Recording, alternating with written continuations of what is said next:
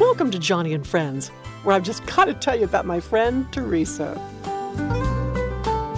Teresa is a registered nurse and she is a workaholic. She'll be the first to admit it.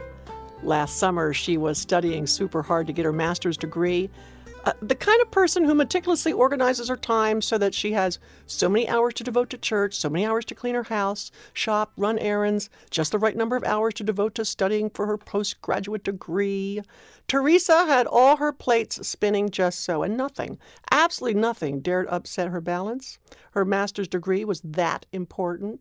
Well, Teresa was halfway through her semester when she learned that her husband planned for the two of them to serve as short term missionaries at our family retreats this summer. Earlier in the year, they had talked about it, and Teresa thought they had agreed that no, we'll wait till next year when the master's degree is behind us.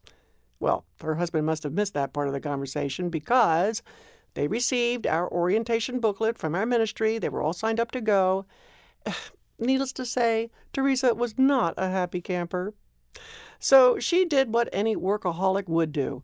She packed up all her books and took them with her to family retreat. Teresa sequestered herself away in a corner of the cafeteria with her laptop and papers, and by the morning of the second day she had read over 300 pages and was making detailed notes on her computer. And that is when it happened. Teresa accidentally deleted the entire file on her laptop. She sat back so infuriated with herself. And that's when the miracle happened. On her way back to her room, frustrated and angry, she ran into one of the parents. That parent asked if Teresa would please join her and her autistic son down at the pool. And Teresa thought, well, why not? Everything else is a mess. So she threw her books in her room, put on her swimsuit, and headed down with them to the pool. That little boy with autism got so excited that Teresa joined them, splashing and playing with her in the pool.